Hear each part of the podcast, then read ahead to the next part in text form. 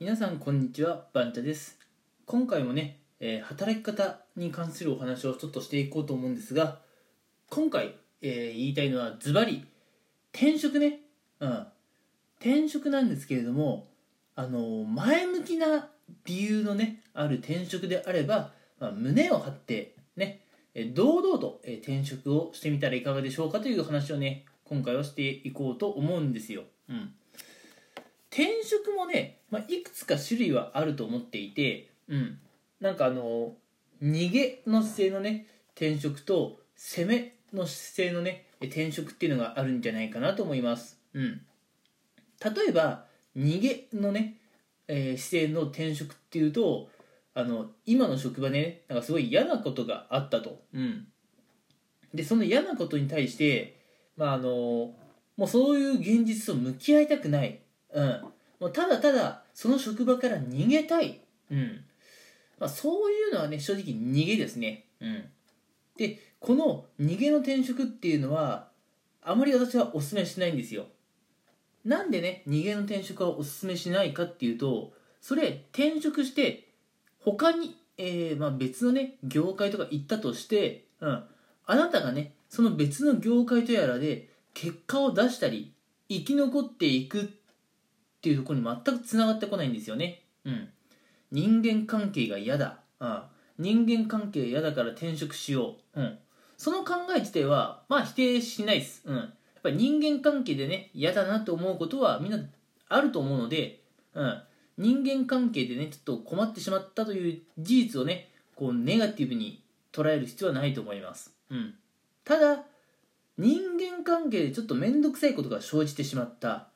じゃあどう対処しようっていうのを一度も考えることなく転職してしまうとどうせね転職先でまた人間関係悩んで人間関係が嫌だからまた、えー転職しますとかっていうことになるんですね。うん。なので逃げの転職はね、えーまあ、ちょっと待ったというところです。うん。じゃあ逆にねどういう転職がね、まあ、胸を張って、えーやったらいいのか。すなわち攻めの転職っていうのはどういうものなのかっていうのを次にお話ししていくんですが攻めの転職っていうのはまああの次、えー今から移ろうと思ったところで、うん、こういうことがやりたい、うん、自分にはこういうことができるはずだ。こういうことやってみせるぞという、えー何かやりたいことがあってねする転職っていうのは攻めの転職と言えますね、うん、例えば、えーまあ、今のね会社でも、まあ、さほど不満はない給与とか人間関係とかお仕事の内容とか、うん。まあ、さほどね不満はないんだけど正直どれもこれも小規模な案件だと、うん、もっと大規模な案件に関わってみたいとか、うん、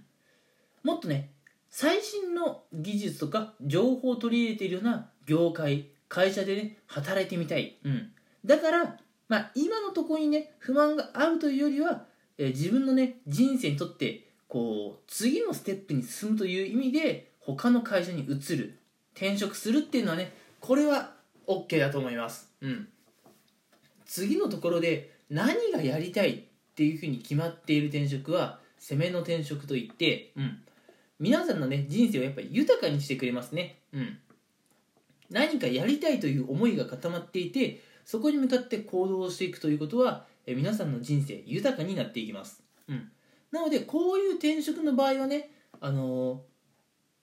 まあ、胸を張ってね、えーやっていったらいいんじゃないでしょうか、うん、私もね転職は、えーしたこと実はあるんですね、うん、転職したことあって転職理由ね、まあ、私の場合はちょっと後ろ向きなね、うんネガティブな理由もあるんですが、まあ、どちらかというと攻めの転職できたかなと思います、うん、私の攻めの転職っていうのはですね、えーもっと自分がね好きだと思えることを仕事にしたいと、うん、いう思いがあってじゃあ私の好きってなんだっけっていうのを考えて、うん、そう私のね好きを仕事にできるところに転職しました、うん。まあ、最初に入った企業もね特に不満はなかったんですよ、まあ、強いて言うならねちょっと人間関係が複雑になっちゃったっていうのはあるんですけれども、まあ、あのやっぱ規模も大きかったですし、えーボーナスもねコロナ禍でもちゃんと出てましたし、うん、さほど悪い企業ではなかったんですけど、うん、やっぱりね、まあ、お金だけでやっぱ人は動けないですよね、うん、自分の好きだと思えることを、ね、やっぱやってないと我々の人生って豊かにならなくて私もねそれが、えー、きっかけで転職しました。なので皆さんもねもし、あのー、攻めのね理由のある転職であれば、えー、まあ一度きりの人生トライしてみる価値はねあるんじゃないかなと思います。ということで今回は攻めの姿勢の転職だったら胸を張ってやれということでねお話をさせていただきました。それでは皆さん、え最後までご視聴いただきありがとうございました。また次回以降もね聞いていただけると嬉しいです。それでは今回はここまでにしたいと思います。聞いてくれてありがとうございました。